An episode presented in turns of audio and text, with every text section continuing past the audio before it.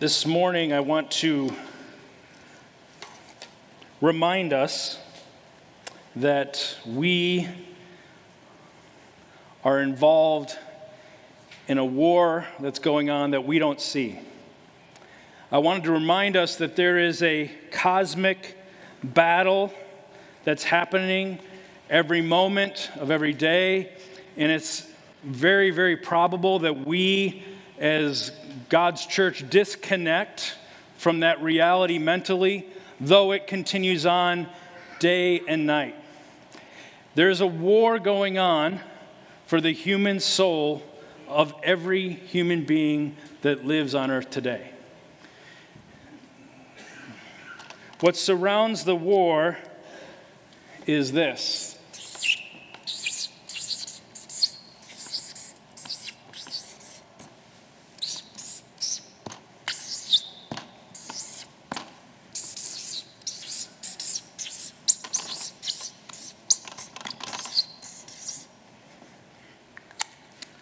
When God creates human beings in his image, we owe him perfection, sinless perfection. And so we all, every human being that exists, has this IOU before God that we sign. Because perfection is what is required from the one who created us.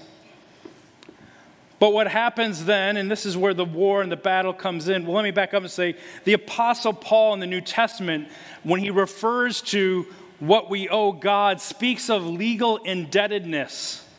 So there's this I owe you to God for our conduct that we owe God perfection. And where the war comes in is Satan looks at us and says, Did you pay this?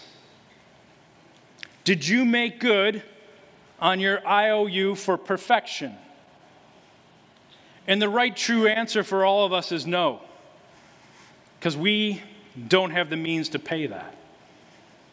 We don't have the means to live a perfect life. So Satan looks and says, Have you done this? And we rightly respond, No.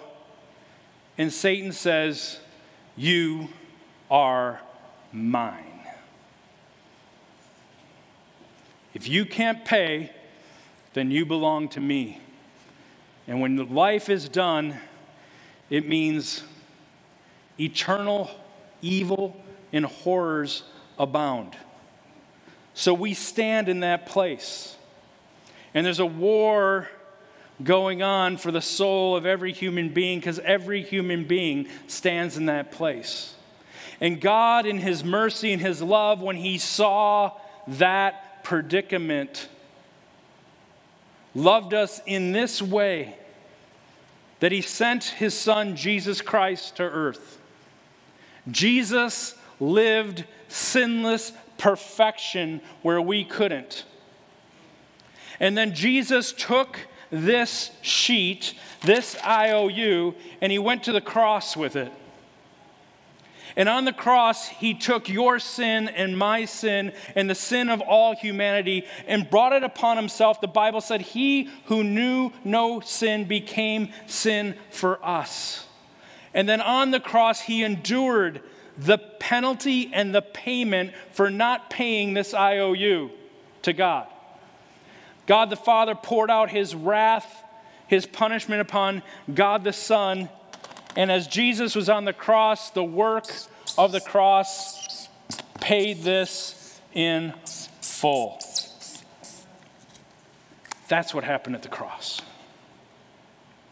Jesus took the IOU that every human being owes and paid it in full. But here's the deal you don't just get it automatically applied to every human being in the world to have what Christ did for us in paying the IOU applied to our lives, the Bible says we have to give our lives to Christ. We have to repent and believe. We have to deny ourselves, take up his cross, and follow him. It's a change, a reorientation of our life where now Jesus sits on the throne of our heart, no longer us. And when we make that decision and walk, then we have the benefit of what Jesus did for us on the cross. But it doesn't stop there. The amazing thing is it goes on. Not only did Jesus stand in the gap of our perfection. Not only did he pay the penalty that was due ours, now he also says, if you follow me and you walk through that, when I come again, which he will, you will reign with me in the new heavens and the new earth, in the world the way you dreamed it would be, and you will live in that place forever and ever and ever and ever. All that comes from the cross. And so there's a war going on for the souls of human beings. And our text today peeks into that world. And so I'm going to encourage you, if you have a Bible, to open it up to Revelation chapter 6. As we dive in this morning, we see the end unfolding. Revelation chapter 6, if you're new to the Bible, Revelation is the last book at the end. Uh, if you're using an electronic version, I'll be in the NIV, New International Version, this morning.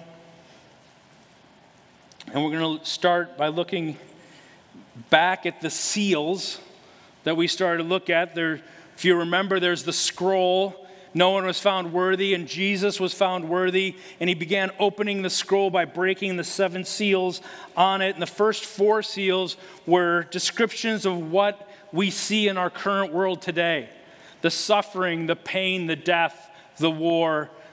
That's what was happening in the first four seals. Now, all of a sudden, John is taken back up to heaven, and we see something else. The book of Revelation is full of surprises, it always keeps us on our toes. But I want you to remember what's happening here in reality. So, John the Apostle is on this island, Patmos. He's exiled there. God met him there in the vision of Jesus, and he's taken up, it says, into with the Spirit to see these visionary things. So he's there, the Holy Spirit is upon him, and all of a sudden he sees all these things that are happening in the book, and he writes this down for us. So that's what's going on. There's all these crazy things going on. And he, these are all the things he's seeing as he's having this visionary experience. And so we come to the fifth seal. The fifth seal. So let's take a look at that. Revelation chapter 6, 9 to 11. When he opened the fifth seal, I saw under the altar the souls of those who had been slain because of the word of God and the testimony they had maintained. They called out in a loud voice, How long, sovereign Lord, holy and true, until you judge the inhabitants of the earth and avenge our blood? Then each of them was given a white robe, and they were told to wait a little longer until the full number of their fellow servants, their brothers and sisters, were killed just as they had been. So now we're back in heaven. We're seeing this new image. We see around the altar there are people who have given their lives for their witness to Jesus Christ. We call them martyrs. These are real people that lived on earth and they had their lives taken from them because they refused to compromise Christianity. They refused to deny Jesus and who he is. And you may be thinking this happened way back then. This happens today a lot. Maybe not so much in the United States because we are a blessed nation in that way, but people are giving their lives today for the sake of the gospel. They're being tortured, they're being executed because of their faith in Jesus Christ. There's an organization I highly recommend to you called Voice of the Martyrs. I encourage you to check out their website. It's very easy to remember. It's persecution.com. Persecution.com. Go to the About section, watch the video they have there, and you'll see this organization that helps people all around the world that face persecution because of their faith in Jesus Christ. It's important for us to learn, it's important for us to see here in the US, I think we live in the fruits of having it too good. because it just takes the slightest inconvenience or the littlest offense and we write off going to public worship. And when we see what our brothers and sisters are enduring and they continue to go and they never give up, these are those who are gathered around the throne right now in Revelation 6. This is who John's describing. And we would think that these who gave their lives for the cause of Jesus, who are around the throne, would be at rest. Their suffering's over. They've been delivered. They're in God's presence. We think they would be at peace, but no, it says that they are restless. And they're told to wait and rest a little while longer until God's sovereign master plan is fulfilled. They recognize there's more to the story than what they're about. And in verse 10, we see them crying out to God, How long, O God, will you wait and let evil run the gamut of earth? They're crying out, How long will you allow these horrible things to happen on earth? Most of us feel that way at times, don't we? How long? It shows the desire for justice in God. It shows the desire for what is right, our longing for the glorious end, and it links us with our brothers and sisters in Christ who lived on this earth before us. See, the body in Christ is not just those alive here and now who are Christians. The body of Christ extends to even those who inhabited this place before us as they lived their life for God. Psalm 13 is known as a lament song and a psalm, and it cries out, How long, God, how long? You see, God encourages us to express our pain and disappointment to Him. He longs for us to share our pain. He longs for us to share our longings. And we cry out like the, peop- the psalmists have cried out. Psalm 13 illustrates for us, as does many, many other Psalms, what the Christian is supposed to do with their pain. Many times, as Christians, we don't know what to do with our pain, and we end up hurting other people in the body of Christ. God put into place something for us, a mechanism, a process to deal with our pain, and it's called lament. We did a series on this a while back, and this is how God teaches us to deal with pain. The first thing we do with our pain is we turn to God. We go back to Him, not to everybody else. We go to God and we voice our complaint to Him God, why would you let this happen? And you can let God have it. He's big enough to handle that. We see psalm after psalm after psalm people pouring out their complaint. And then we ask, we say, God, will you come into this place and help here? This is wrong. Will you bring your help? And as you go through this process, God in His grace comes and He gives you this a grace that allows you to trust. This is the process of lament, and this is what we see these martyrs doing. They're eager for God to close the pages of time and bring judgment and bring the new heaven and new earth. That's what they want him to do. They're praying what's was prayed in Psalm 94, 1 to 3. The Lord is a God who avenges. O God who avenges, shine forth, rise up, judge of the earth, pay back the proud what they deserve. How long, Lord, will the wicked, how long will the wicked be jubilant? The Bible says longing for end times judgment is a legitimate longing. It's a thirst for righteousness. It's a desire to see suffering and injustice stop and the goodness of God reign. Bring your judgment, O oh God? Really? That sounds horrible. Some say, I don't want a God of judgment, I serve a God of mercy. God is both a God of mercy and a God of judgment, and He has to be both. God cannot be a God of mercy unless He is a God of judgment. If there's a group of people who are being oppressed, the merciful thing to do is to go in and bring judgment and stop the oppression. God can't be a God of mercy unless he is a God of judgment as well. Some say, well, what about Jesus? He said, Love your enemies. And he did, but we have to finish and complete that. He said, Love your enemies so that while it is time, they may see your witness and your love and be caused to turn back to God while there's still time and not be apart from him during the time of judgment. There will be a day when we can no longer turn to God. That's the day of judgment. But it's not today. Today, the Bible says, is the day of salvation when people can still come and have this done, have Jesus pay their price so that they can live with Him forever. There are more people yet to be saved. That's why God waits. That's why He doesn't answer the cry of the martyrs, because there's still time that has to take place. He has everything under His perfect control.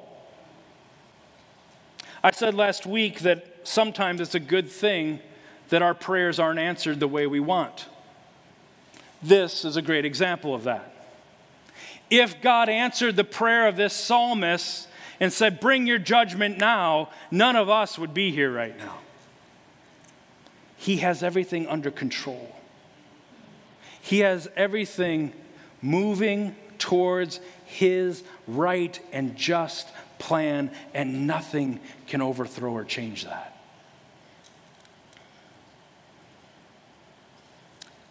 The reason he's waiting is because those who we see in the pages of Scripture that are called the elect have not come to Christ yet. Not all those elected have been saved to Christ yet. What does elect or election mean? It's a theological term that means those who've been appointed to be saved. And there's two main views of how you get to be elect, and I'm not going to dive too much into that. One view is that God, in his foreknowledge, saw all the people who would make a decision to follow Christ, and they are the elect. Another view is that God sovereignly chose and divinely chose those who would be elect and be saved. It really doesn't matter. That's been a debate that's been going on for thousands of years. It'll never be solved. In our denomination, you could hold to both views because we see both in Scripture. The important thing is there's a group of people that are called the elect that will be saved, and God is pausing the judgment until such a time that He sees fit. That's what the book of Revelation is teaching us. So we wait patiently to fulfill his purpose. Seal five is the martyrs around the altar. Now we move into seal six. Jesus Christ is breaking seal six off of the scroll in heaven, and this is what John sees. Seal number six has three scenes to it. And if you've been in the book of Revelation like we have for a while, you say, well, of course it does, because nothing can be straightforward, right? So now we have number six, and it has three scenes to it. And here we have scene one, verses 12 to 17.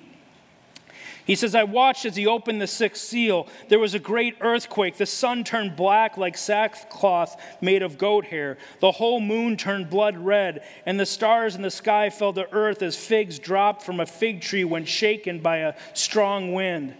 The heavens receded like a scroll being rolled up. Every mountain and island was removed from its place. The kings of the earth, the princes, the generals, the rich, the mighty, and everyone else, both slave and free, hid in caves and among rocks of the mountains. They called to the mountains and the rocks, Fall on us and hide us from the face of him who sits on the throne and from the wrath of the Lamb, for the great day of their wrath has come, and who can withstand it? A huge shift has taken place. The first four seals were the current sufferings we see on earth today. The fifth seal was the martyrs around the altar. And now, the sixth seal, we see the first picture of judgment on earth. These are the things Jesus talked about in his earthly ministry. It sounds absolutely horrific to the point where people are hiding in mountains saying, there's so much terror. Let this fall and hide us from the powerful Lamb of God who's coming to judge. This is the fear and awe of God being poured out on his people or on the earth. It's something for us to be sober minded about. We have to be careful about sequence going through Revelation. Some people like to take Revelation and put it in its nice little chronological order. If that was the case, this wouldn't be speaking of the final judgment because we have 14 more chapters left. But they try to make it fit and squeeze but it's not written chronologically. We have to take it as it is because it's written by the Apostle John, who grew up in a Greco Roman culture, in a Jewish background. They don't think chronologically like we do, they think in a circular pattern. For them, the way they learn is they hear a concept and they leave it and they move on. And then they hear it again and they come back to it and leave it, move on. And they hear it again and come back to it. It's a circular pattern. And we have to remember the Bible was not written to us, it was written for us, right? It wasn't written to us. We're not the original audience. So we have to study and figure it out and let revelation be revelation and not place our own biases upon it and take it as it comes. So we see this great day of wrath, the things that Jesus talked about when he was here on earth, and what that final judgment will be like. And then, verse 15, we see something really interesting. The judgment will affect all the earth, but here he pulls out the powerful. It says in verse 15, the kings of the earth, the princes, the generals, the rich, the mighty. Why does he pull those out and kind of highlight them? Who martyred the martyrs? Those in power, not the weak. Rulers who opposed God have a particular accountability for the world's resistance to the gospel. And here we see the Lamb with his power on display, his awful power and judgment on those pouring out his wrath on those who rejected him in the gospel. It's a sober picture. But I would suggest, though it's hard to read, and it's hard to imagine, and it's hard to see the power of God in action, these words are a gift of grace to us. In 1915, on May 7th, there was a British ocean liner named the Lusitania and it was going across the ocean and it was torpedoed by a German military ship. The torpedo hit the ship and it took a devastating blow. And the captain of this ocean liner on May 7th, 1915, decided, I'm not going to say the truth of what happened because I don't want to stir up a big, huge riot on the ship. I'm just going to hide the truth. And so he announced, though we hit something, we are in fine shape, and the ship will make it to our destination. And everyone on the ship, ship cheered, cheered and went back to their normal things that they were doing. 1,198 passengers of the 1,959 perished that day. See, Jesus speaks about the final judgment not to scare us, but to warn us so that we can take action in these days. This is an act of grace, this is an act of love. It's not meant to produce a fear that would lead to condemnation, it's meant to produce a fear that would lead to turning to Him. So that's scene one of the sixth seal. Scene two, chapter 7, verses 1 to 8. John just saw the final judgment scene one. Now, don't let this fool you. You're going to see this and say, What's going on? But now there's a flashback from scene one. Chronologically, scene two happens before scene one.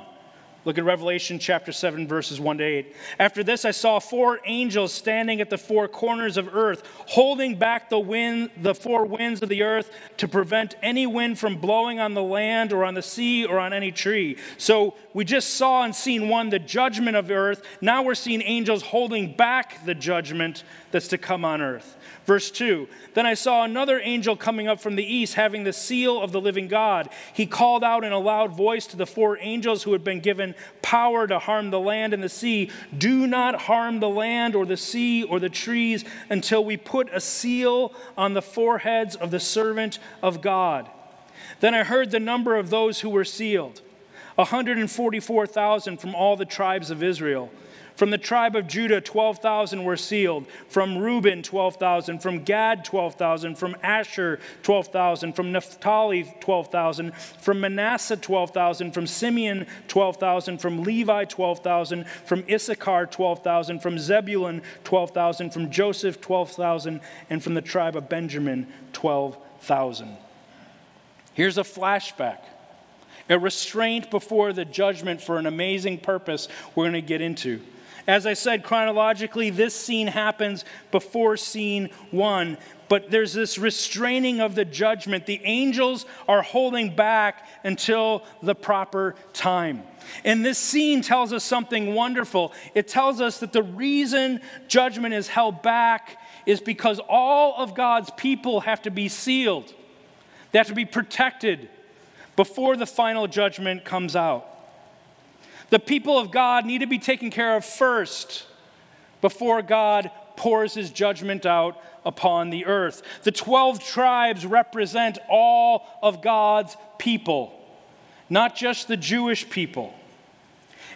The martyrs had to wait the martyrs around the throne saying, Now, Jesus, go, pour out the wrath, bring the new heavens and the earth, let it happen now. They had to wait because of what we see here. Evangelism and conversions are happening. God's people are being sealed, and more people are coming to Christ. God is giving people a chance to give their lives to Christ before the end occurs, while there's time. Notice in verse 3, it talks about a seal on the forehead. Later in Revelation, we will see that the followers of the beast will have a mark on their forehead. Could this be a contrast? That in the end days we will see and know those who are following Christ clearly and those who are following the beast.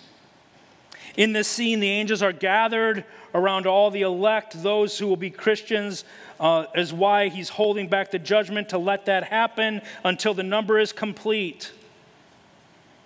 And all those God knows who will give their lives to him are sealed and protected, keeping them from the final judgment.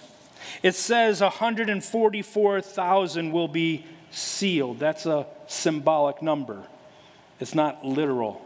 Because if you look at verse 9 of chapter 7, it says, A multitude that cannot be counted will be there at the end.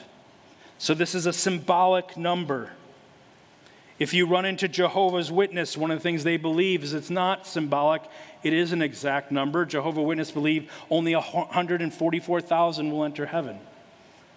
And you can take them to the next chapter 7, verse 9, that says a whole multitude will happen.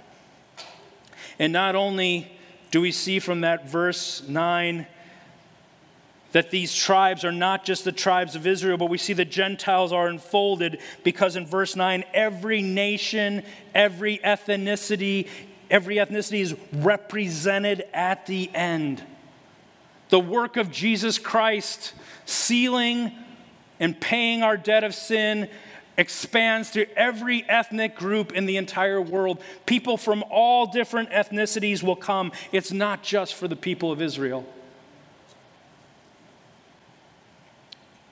Both groups, Jew and Gentile, will be saved in heaven. And listed here are the 12 tribes of Israel that appear throughout the Old Testament. We see them first in the book of Genesis. That's where the original list is from. And if you cross reference this list from the list in Genesis, you'll find that there's a tribe missing. It's called the tribe of Dan. You can understand why I was quite concerned when I saw the tribe of Dan was missing from the seal of protection of judgment. And you laugh, but I think a case could be made you're in the tribe of Dan by attending Crossview Church.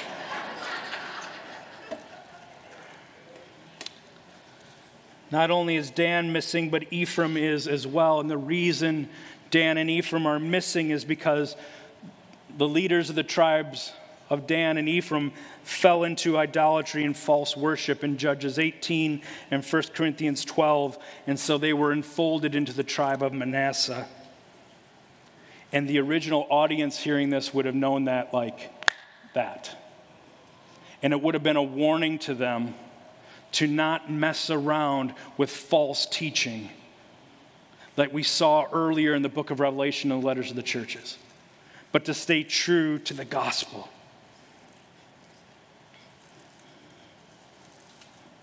There's only one way to get to heaven, and that's faith in Jesus Christ. There's, it's not for one specific ethnicity, it's not because you have good conduct or behavior. It's because you have placed your faith in Jesus Christ in Him alone. Scene one, judgment comes. Scene two, judgment is halted, so there's conversion of unbelievers, and believers will be sealed. Now we come to scene three, and John gets totally blown away. Scene three, chapter 7, verse 9. After this, I looked, and there before me was a great multitude that no one could count from every nation. Remember, nation there isn't geographic nation, it's ethnicity. Every nation, tribe, people, and language standing before the throne of the Lamb. They were wearing white robes, they were holding palm branches in their hands, and they cried out in a loud voice Salvation belongs to our God who sits on the throne and to the Lamb. Why are we here worshiping God at the end of all creation in the new heavens and the new earth? Because we were such great people, because we were wise, because we had this certain ethnicity? No, we are here because of Jesus Christ. That's what they're singing. All the angels were standing around the throne and around the elders and the four living creatures. They fell down on their faces before the throne and worshiped God, saying, Amen. Praise and glory and wisdom and thanks and honor and power and strength be to our God forever and ever. Amen. A great multitude that no one could count, coming from every ethnicity. This is God's global church. This is the purpose that God intended when He sent Christ to the cross to ransom a great multitude who would be with Him in the end, in the new heavens and new earth, worshiping Him, enjoying the world the way we hoped it would be, and beyond our wildest imaginations with our God. And they're here because of what Jesus did. God the Father brought us here through God the Son and sealed us with God the Spirit. Saying to Satan, who said, If you didn't pay this, you're mine. No, bought by the blood of the Lamb of God, sealed and protected. And then judgment will come to finalize and destroy Satan and his works forever. Not because we are good not because our good outweighed our bad, not because we are wise, but because of Jesus Christ alone. This is a picture of the final ending place. No more sin, no more shame, no more suffering, no more regret, no more guilt, no more pain, no more tears.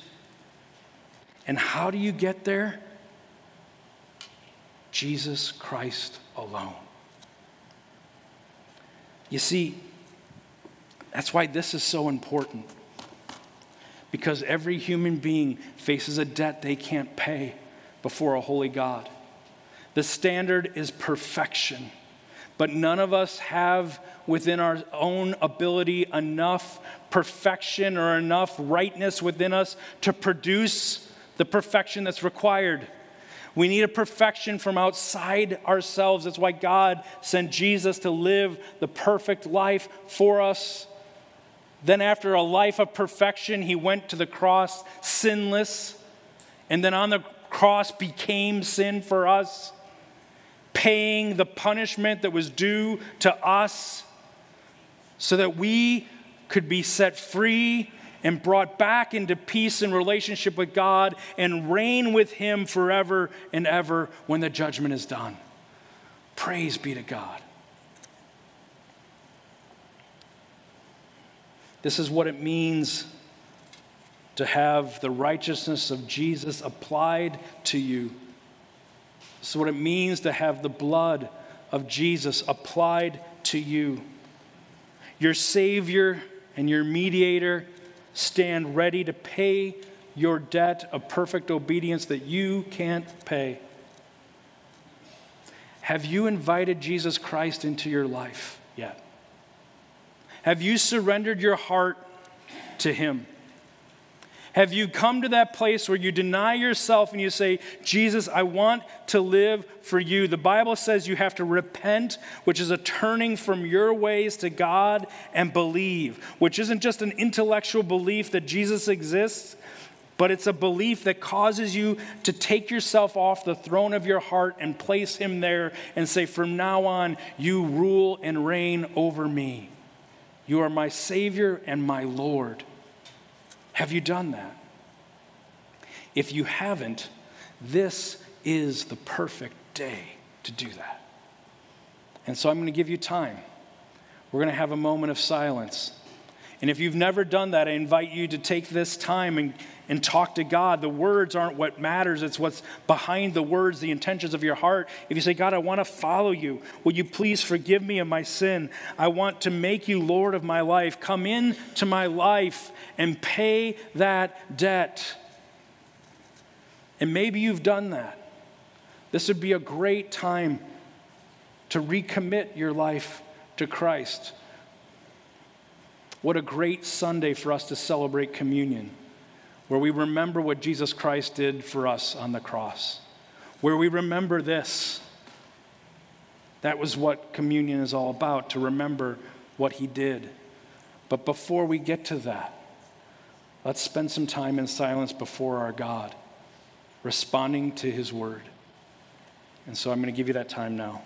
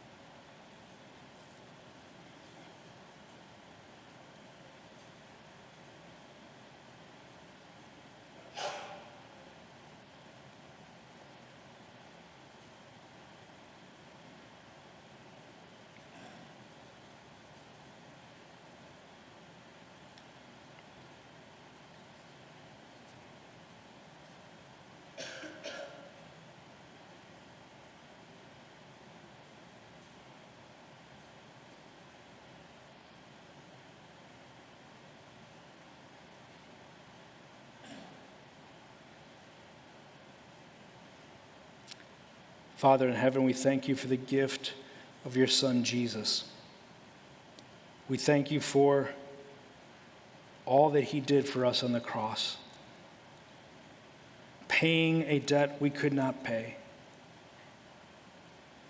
giving us a righteousness we could not earn, giving us favor with you that we did not deserve and could not produce on our own. Thank you for your heart towards us, your children. And Lord, we open our hearts to you now and remember the price that was paid. And we say, we are a grateful people. We thank you, Lord.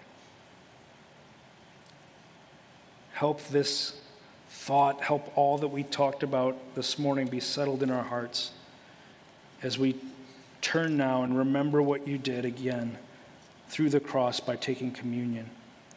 And we pray this in Jesus' name. Amen. Please take your communion elements this time. You don't have to be a member of Crossview Church to take communion. You just need to be a member of the body of Christ. So if you've given your life to Jesus, please take part. Parents, you are the spiritual leaders of your home, and so if your children understand what Jesus did for them and they've given their lives to Christ and they understand communion, they can join us in this time. On the night that the Lord Jesus was betrayed, he took the bread and he broke it and he'd given thanks. And he said, This is my body, which has been broken for you. Do this in memory of me.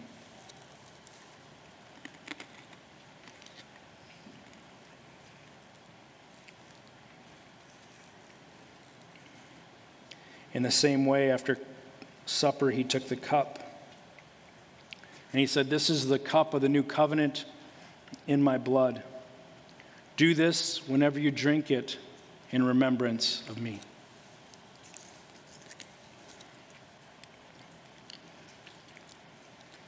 Jesus Christ, we come before you now and we thank you for the gift of your blood, what you did for us on the cross to save us from our sins and the penalty that was supposed to come.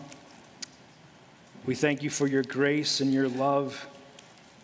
We thank you for your perfection applied to our account because of what you did for us. Allow this truth to sink deeper into our hearts and our souls. And we pray this in Jesus' name. Amen.